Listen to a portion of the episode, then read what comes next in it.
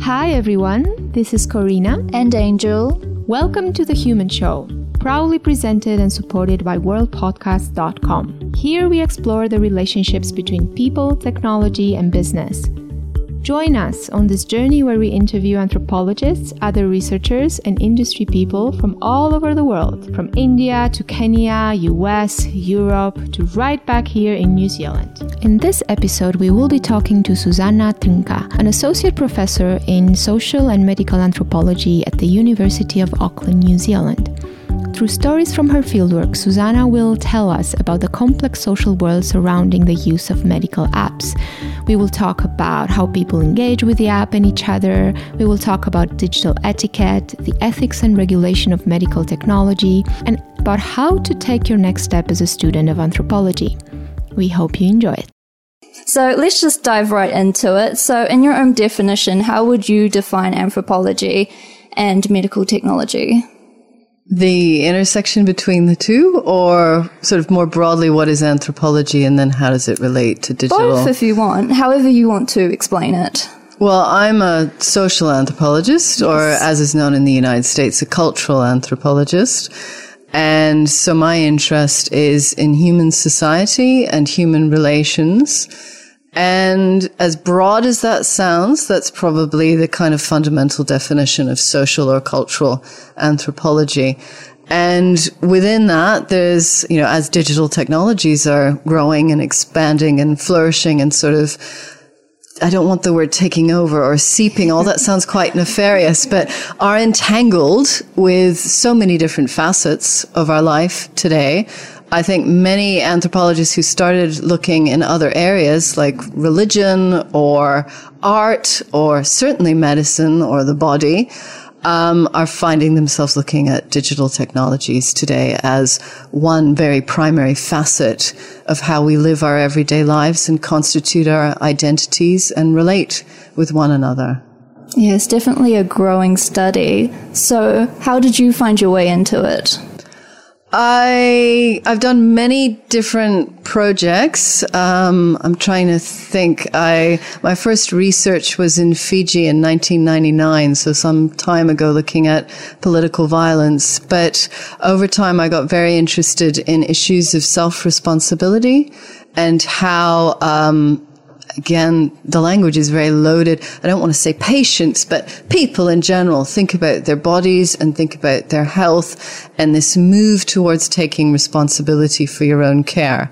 And I recently wrote a book on asthma, which looked at particularly young people, children and youth with asthma, uh, comparing the situation in New Zealand and the situation in the Czech Republic.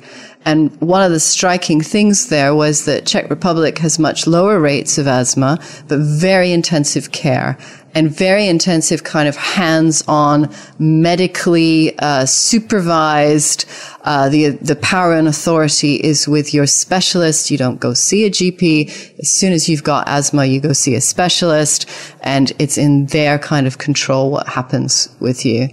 And in comparison, New Zealand is one of the countries that has the highest rates of children's and youth asthma. And yet very much the sort of um, source of responsibility is on the patient, or if they're quite young, on the patient's family. And so I started looking at those questions of self-responsibility. And that was written up in a book that um, came out last year. It's now 2018, so 2017. It was called One Blue Child. And I kind of finished with the asthma topic, and I thought I still really want to understand this idea of self responsibility.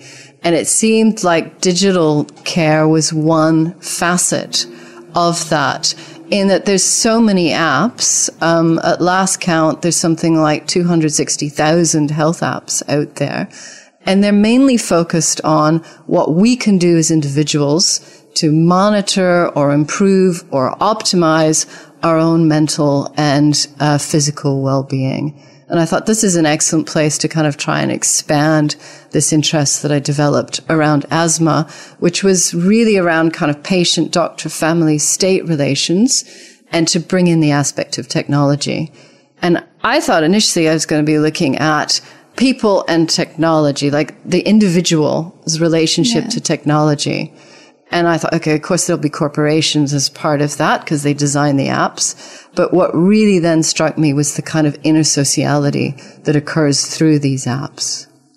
Do you want to go back into what type of relationships you've seen between these people and the apps that they interact with? Well, it seems like there's two kinds of dynamics that take us outside of that classic image of me and my app. Mm-hmm. You know, I want to improve my sleep, so I get a sleep app. Or I want to track calories, I want to lose weight, I want to run, um, I've got diabetes, I need to measure certain things, my blood glucose during the day. I have my app. Um, there's two things that sort of make that much more complex and interesting. And one is the kind of forms of intersocial relations you create through apps. And one of the interesting things we've been finding in our interviews and in initially our kind of self tests, because while we were waiting to get the ethics approval and we couldn't actually interview anybody, we had about two months where we were waiting. I've um, been working on this for three summers now with a summer scholar each year. Oh, wow. And so they're working full time. And so they had to do something yeah. while we were waiting for the ethics. So I had her actually try out different apps.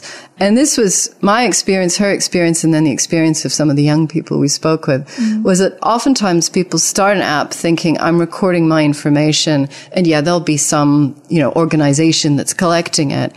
But they may not even realize that it's the default to switch on to sharing it with other people, other users.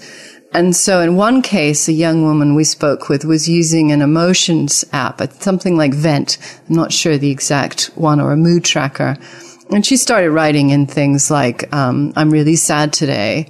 And then she'd get a message from someone who said, I'm feeling really sad too. Or, you know, look on the bright side. Mm-hmm. Or, you know, I can't remember the exact messages. And she was stunned because she didn't actually realize it was set for that setting. Now, what happened was she chose to respond to one of those people and they started messaging back and forth. And as the messages were developing, she started to imagine who this person was. That it was a young woman who the person who was writing back and forth with her told her, um, I'm really sad because I'm having trouble with my parents. My parents drink too much. Mm-hmm. And sometimes I think I'm going to end it all. And so the interviewee was quite upset by this and started, you know, going back and forth and imagining her to be this young, vulnerable woman somewhere. And this went on throughout the course of a few days. And the interviewee, um, you know, she started feeling happy again. She wasn't feeling so sad and so upset. And she'd still get these messages from someone who was in quite emotional strife. And they would come at odd times. She was having dinner with her boyfriend and suddenly there comes a message saying, you know, help, I'm feeling desperate. And she didn't know kind of how to set a boundary, how to back off. How do you kind of try and delimit this if you feel like you want to help someone? Mm and then in the end, she just wrote something like, I'm actually doing fine. That other person kept writing to her. She didn't respond. The other person said, I'm really upset you're not responding. And then she deleted the app. And months later, when we interviewed her, she was still very, very upset about this encounter and not sure she'd done the right thing. And it was interesting when we started questioning her, like, well, how do you know it was a young woman? Did she say she was a young woman? Well, no, it was actually a very gender neutral username, but it sounded like what a young woman would yeah. say. She had sort of established this entire relationship in her mind with this person who's a very real person, but may not be the same person that she's imagining. And she didn't quite know ethically at what point can I extract myself. Leading on from that, to what extent do you think the people that build or sustain such apps are responsible for this sort of going on or like how they should be thinking about the ethics of their technology and the relationships that it builds and sustains? I certainly think the people who are designing the apps should be thinking through these questions, mm-hmm. but I don't necessarily think the responsibility lies with them. Yeah. I think it's about establishing cultural norms. And Ilana Gershon, who's written a lot about um, digital tech and young people, she wrote a book uh, Breakup 2.0, which is about how young university students use, I think it's just delimited to Facebook, but about social media and how we use it to establish intimate, uh, romantic relationships and also to end these relationships. And she has a very interesting idea about kind of idioms of expression, idioms of practice that it takes time to develop. So those kinds of social norms you know, if I'm a new colleague in an office building and someone invites me to dinner, that's kind of a social pleasantry that we all know how to deal with. If I then invite that person to come to dinner at my house the very next day, that's a bit odd. Mm. And uh, Pierre Bourdieu writes about that, about the timing of reciprocity mm. and how we kind of just have a, an idea of, of the rules of the game. If I invite you, Angel, for dinner yeah. next week, you'd probably wait a few weeks before you invite me to your house, or you might not invite me, but you might find a way of smoothing over the fact yeah. that you didn't invite me and keeping the relationship kind of going. That's what with this new technology, that's so radically different because I've got my phone on me at all times. Yes. Right now, someone could be messaging me for some app that I'm connected with, and I have to choose. And I have to help determine, not individually, but collectively, what is an appropriate way of dealing with that person one of the things that comes with an app is that you don't know where that person is from, right? Could be from Hong Kong, could yes. be from Ghana. Um, texting you um, via that app. And then those cultural norms are very country or culture specific. Yes. How do you go beyond that? Or should you go beyond that? Or how do you, how do you even come close to thinking through those things? I mean, I think there's some very basic things you can do as a developer, like make the defaults obvious. Mm-hmm. So you have to click you know, when you mm-hmm. install the app, you have to click yes or no. So you know if your information mm-hmm. is being transmitted to other users. I mean, that kind of before we started this project, I assumed that that was inherent yeah. in most apps. Transparency. Yes. Um, so I think there's some things on, on that level. But on the other hand, we do such creative things. And as you point out, people are coming from such different positions and understandings of what is social communication, what is a friend yeah. and what is not a friend and how do we communicate mm. with each other? Where do our sort of boundaries lie? Um, that it would be impossible to try and foresee all of these things. Just like um, I'm sure the people that came up with Pokemon Go weren't thinking it was going to become a wild trend for young people with social anxiety disorders. Mm-hmm. And yet a number of people sort of repurposed the app or found a new purpose in it as trying to combat a mental health issue that they have. We've been talking a bit to our other guests around that topic of agency and how mm, people yeah. basically appropriate a technology and they use it for the things that they think it makes sense and how companies should to a certain extent feel comfortable that this will happen and actually see it as a, as a, as a positive thing. Yes. And embrace it as a channel of communication. And, um, have you seen that happening in New Zealand as well? Oh, absolutely. People are using apps for completely different purposes, often related, but maybe not the in- intended use of the app. Probably the most common one we found was women with um, mental health issues using period trackers as a way of trying to um, keep tabs on their mental well-being. And it may or may not be linked to their menstrual cycle, but it's a useful way of having a kind of monthly sense of when you're up or you're down or you're sad or um, when you might be uh, finding life a bit challenging. Also found people, you know, making a game out of an app, sort of gaming the app um, competitive between each other. So, like a sleep app, two uh, roommates, young men, were telling us that they were both trying. They both downloaded the sleep app at the same time, and they're both trying to get a hundred percent score, simply to see which flatmate would win. One of them went out and got very drunk one night, came home, slept 12 hours and got 100% on the sleep app. And as he put it, he felt like it was winning a video game. It was like he clocked the app, he won, and then he could just delete it. It had nothing to do with sort of improving their sleep. It was like which one of us could kind of win this game. I mean, there's some cases where we found people that used apps just because they came with their phone and they didn't have a particular interest in that app, but hey, look, it's there. Let's give it a go. But in most cases, you download or purchase the app for a particular reason and you enter it, I would say with a sense of purpose, like I'm going to do this. I'm, this is a tool that I'm going to use to achieve X.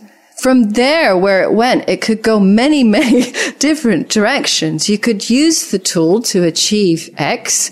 You could not achieve X and sometimes start to feel very demotivated. And so we had a lot of people, particularly with things like weight apps or calorie counting apps, that they would say, well, you know, by lunchtime I'd exceeded my calories. So I said, you know, what the hell? I'll just go have a big piece of cake. Um, why, why bother trying? I'll never reach what this, but unlike other self-improvement programs where you write it down on a piece of paper or you, you know, keep a diary or a log, obviously one of the things that the apps do is that they send you reminders.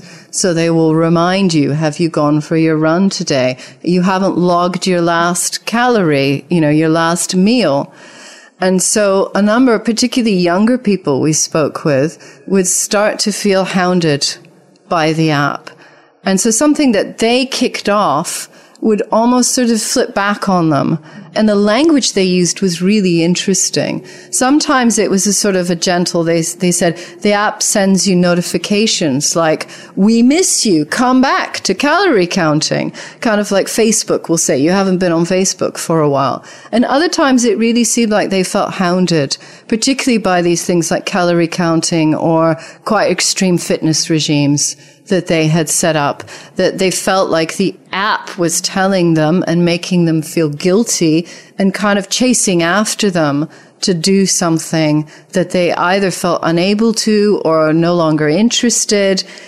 You could say you could just delete the app, but they seem to have set up much more complicated affective relations with the app than just, oh, I can delete this now. I'm not counting calories anymore.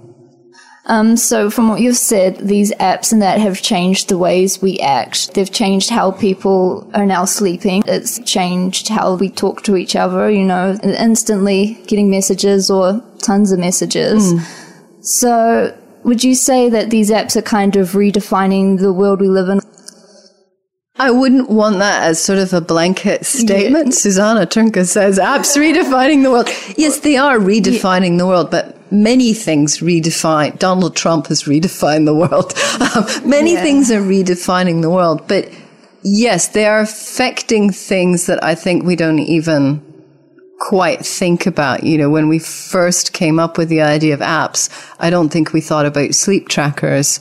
And I certainly don't think we thought about people competing with each other to see who would get the most sleep. I don't think that's what they were designed for. I mean, interesting. I'm, I'm, thinking of one young man we interviewed who was um, in his mid 20s. I think he was about 24, and he was an IT guy. And in his um, company where he worked, it was quite a small company, and every year they would come up with some sort of fitness challenge that had some sort of digital side to it. So one year everybody did Fitbit, and they saw who made the most progress, and he really wanted to win, and he didn't win, and he was quite distraught about all of that. But then the next year, he they got to choose which app they would work with, and he chose an app called Inflow um, which was supposed to help him get in touch with his emotional mental state and be more kind of in flow, in the zone with the kind of work he's doing. So less scattered, less multitasking. And he had to record his um, emotions. I can't remember if it was every hour or every two hours during the working uh, awake time, but it was quite frequently. And the first thing that he noticed was that to sort of preempt the app, he would try and either make himself feel happy or do more things to make himself feel happy. So let's say at 10 a.m., the app sort of sent a reminder saying, how are you feeling now? And he said, oh, pretty down. He didn't want at 12 to say, I'm still feeling down. So he'd go and, you know, eat a piece of cake or whatever. I don't know what exactly he did. He would do something to lift his emotion so that when that next reminder came in, he could actually say something positive he thought it had a very positive effect on his life because he was doing more things that made him feel good. But one of his criticisms of it was that the whole point was to get into a space where he feels good and he can concentrate. And he would say sometimes he'd be feeling great, doing something totally in flow with the project he was doing. And he'd get this reminder, it's time to tell us how you're feeling. And it would completely interrupt his stream of consciousness. Yeah. And so the inflow app was taking him out of flow.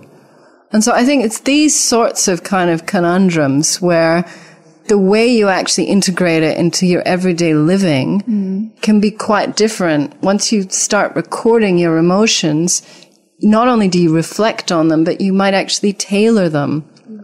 The other thing that is, I think everybody knows about is this phenomenon of cheating, which is where I'm not feeling good, but I'm going to say I'm feeling good. Mm. Or when I, my research assistant, my summer scholar was working on this, she was being paid by the university as a research assistant. She didn't have any deep invested reason to do these apps. And she came to me within a few weeks and said, I really want to lie when it says, you know, how far did you run or how long did you meditate? I feel really bad that I meditated for 15 minutes instead of half an hour. And we talked this through because it was a fascinating phenomenon because it wasn't like she was doing a self improvement program. She was being paid to try out the app. But she said she felt really dismal when she didn't get the little star or the little sticker that said, you've done really well today. And I think it's, that's an interesting place where I think anthropologists can sort of shed light on the way that we constitute ourselves in different settings. Mm-hmm and people talk about, young people talk about cheating, about their representation of themselves online. And yet there's also a sense if you gain something, if I don't run five kilometers, but I put that in my fitness app, it changes the Susanna Trnka who's part of that, whatever that fitness app network is. And I think anthropologists have talked about us mm-hmm. and this idea that who I am as an anthropologist is different than who I am as a mother, who I am as a daughter, as a sister.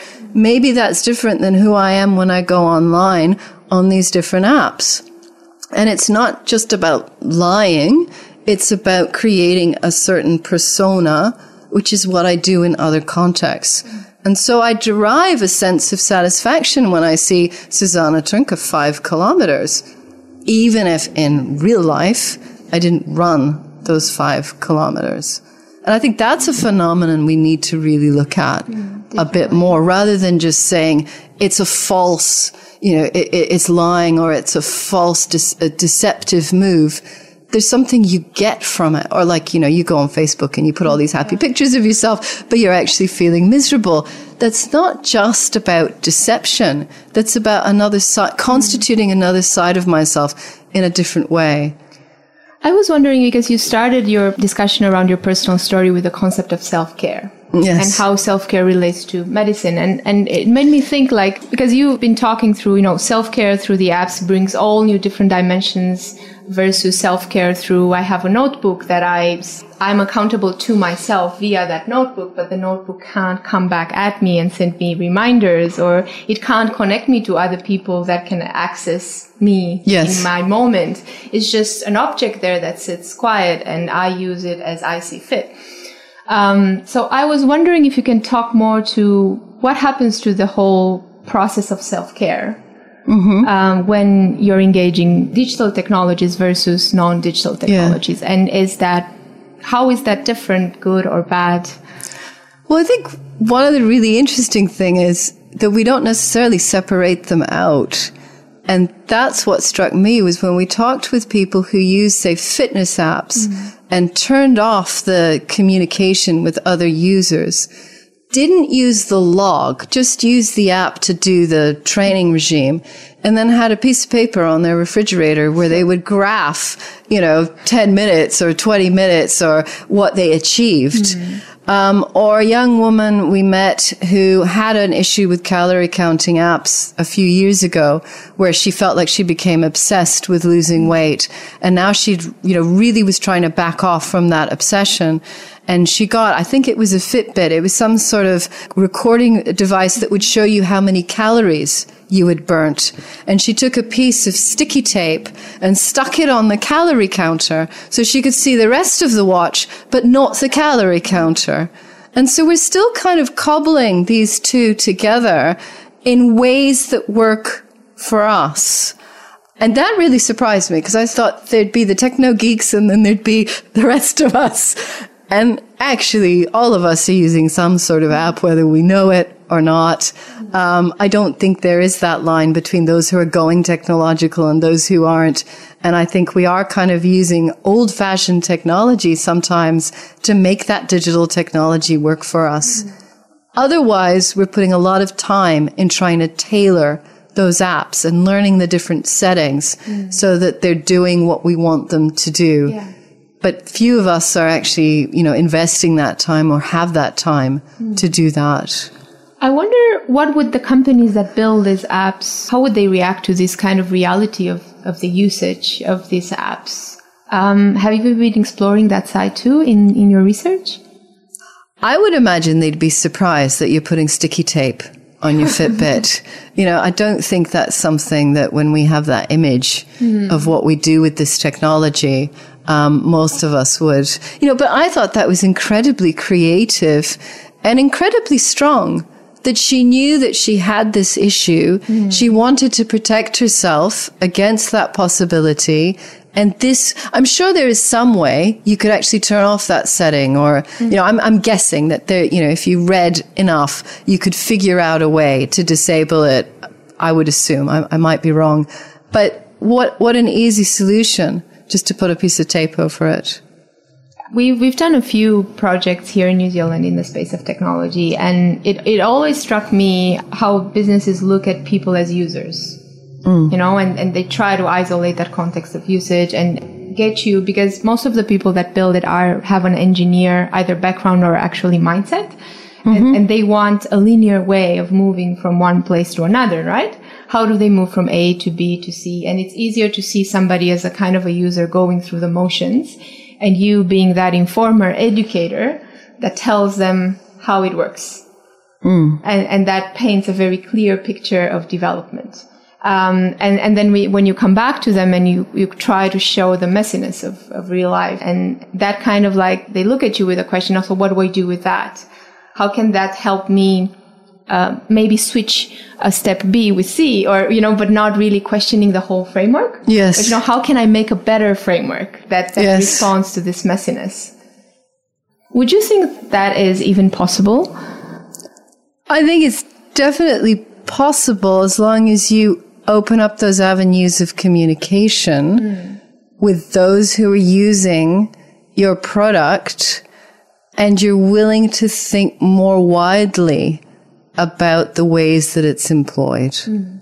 I mean, we all know that phenomenon when you buy a new piece of technology and you get the printout, the little handbook. We just got a new fridge the other day. My son wanted to find out what's the optimum temperature, you know, and you, you, you flick through it. Oh, look, here's it in Italian. Here's it in French. Oh, here's the English. Okay. Page five of it. Here's the optimal temperature. I've skipped reading everything else because I don't have time you know, and I used to way before before I studied, I'd done anthropology as an undergraduate, but before I went and did my graduate work, I worked for two years at a software company called GeoWorks, which is now defunct. This was in California, and I was a tech writer that wrote those handbooks, you know, and you sit there imagining if someone starts on page one, by the time they get to page 53, they'll understand nobody does that? And particularly today when we're used to going online, click here, click there, mm. where's the answer to my question?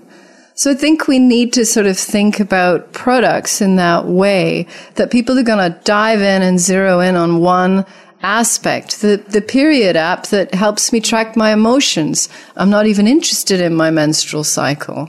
Mm. You know, so how can you work the product so it's multifaceted? But I don't think you'll ever be able to determine its usage in full, just like I don't think you can determine the kind of social norms or kind of cultural conduct through that app. You can, and I think you should, think about the various possibilities and their ramifications, but you can't predetermine it. That's for us as people, as members of overlapping societies of users to determine that. Mm-hmm.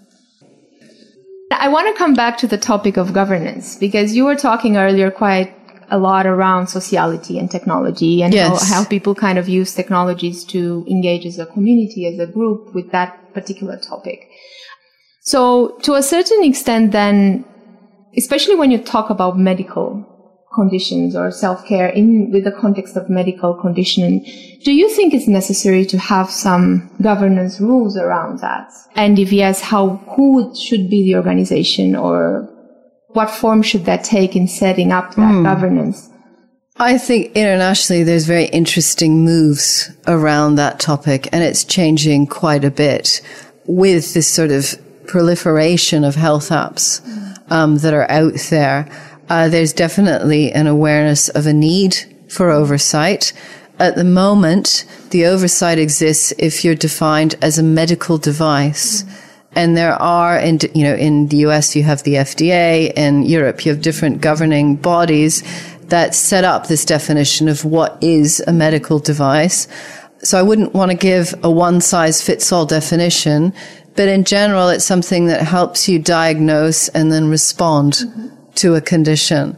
Now, there's many apps out there that are not being regulated, which people are using. They may not be intended to help you diagnose. But like, you know, young, one young woman we knew when she was 15, 16 felt depressed, Googled chat sites for depression, ended up on a website, seven cups of tea, self-diagnosed herself with depression, and now speaks of that as a diagnostic label, the same way as if her GP said to her, you have depression. And she's come up and, you know, researched certain strategies for coping with her depression. She ended up becoming uh, what they call a listener on Seven Cups of Tea, where people can contact her, and she helps them diagnose depression. Now, that's not under the FDA or whatever regulatory body, because if you look at Seven Cups of Tea, it's really a support, advice, counseling, but not with, you know, some of them are trained counselors and many of them are, are lay people acting as counselors. So it's not regulated, but people are certainly using that to diagnose and then act on. The stuff that tends to be regulated is when you hold up your mobile and you can measure your temperature or you can measure your heart rate or something like that. Um, those sorts of technologically apparatuses that measure things and may help you determine, ah, there's something wrong here. But all of that is shifting and there's huge debates um, within that arena about how do we try and manage these materials. What I think is interesting is the way that we're trying to manage them socially. I have another question around the engagement between the local companies and the social science field. And if you can talk a bit to that um, in the New Zealand context from your mm-hmm. experience, how do you see that relationship right now? Very embryonic, Ju- just sort of hmm. starting. Do you have um, any projects that you would want to reference as some good embryonic emerging things? I mean, the ones I know of would be in the United States or hmm. elsewhere. Not New Zealand. I mean, I don't, yet. I can't, I'm sure they hmm. exist, but I don't really see those relationships as much as you might think hmm. they'd be there. Wh- What do you think is preventing that? Because there's there's obviously a, a huge body of knowledge to be accessed um, inside the New Zealand academic space. I think everyone's looking internationally to build international contacts on both sides. Well, what about with, and that takes me to the point with the new graduates, right? Uh, that are coming out um, of anthropology and looking for alternative spaces of work. Would you see there a much stronger potential of kind of starting a dialogue? I think the university would like to set up such a connection. Mm-hmm. I think that when you come out with a BA in anthropology, there's many different facets of your university training that you can use in mm-hmm. different contexts. You haven't had research experience. Hmm. And because, and you, you can't do your first research experience on your own, I don't think. Hmm. That would be incredibly difficult. I think that's what you gain through the masters. Hmm. If you do a thesis research based masters, then you have that ability of having thought through and conducted an independent study of a certain you know, substance and depth, which gives you an idea of how to operate as an anthropologist. Mm. So I'd be hesitant on the level of the BA to say you're ready to do anthropological mm. research. You may have learned the different skills, but you haven't actually put it into, into practice. practice. But I think you've learned a lot about cross-cultural analysis. You've mm-hmm. learned a lot about kind of, I go back to your point about where is the power? Who has the power? You've learned a lot about power dynamics and you've learned a lot about critical thinking. Mm. And I think those are ideal skills for whatever context you go into, whether it be business or NGOs or volunteer work. Mm. Um, those skills will help you with a capacity to do research, to engage with people and to think about how to communicate more effectively. Hmm. And for those that are maybe looking to start their career in a business once they've already done their self study, um, what would you say to kind of help them self diagnose, right? Like, is it for me or not? Or is there's nothing like experience to offer you those answers? Whether to study anthropology. No, whether to whether apply to... it in, in an applied business context or just continue um, with the academic track or go into government work or Look, I'm going to plug the academic track. I'm going to be honest. I think there is a lot mm. to be gained by doing a PhD. Mm. And I know there is a sense now of, oh, there's neoliberalization and the universities are, you know, falling apart and it's not what it used to be. I still think with all of that in mind, thinking of the 21st century university, it's not what it was 100 years ago or 200 years mm. ago. It's still a space for critical thinking that enables a level of freedom and demands a sense of rigor and analysis outside of the demands of corporations mm. and capital and mm. profit making. And I think we need to defend that. And I think that mm. is really, really important. And so when I have students who are smart and able and creative, I think why not go do mm. a PhD? You're not going to get this experience. Yes, it's great if you then become an anthropologist at X corporation or whatever, mm. but you're not going to have this sort of experience mm. of come up with a topic, think it through, operationalize it so it actually yeah. works and then go do it because that is what is motivating you. Mm-hmm. Not because someone needs to make money off of something, but because that is an important question yes. in society. Mm. And go and explore it without the sense of how am I going to fulfill my corporation or my bosses or my, you know, these different prerogatives. Mm. Go and explore it for the sake of scholarly knowledge. Yeah. And I think that's amazing.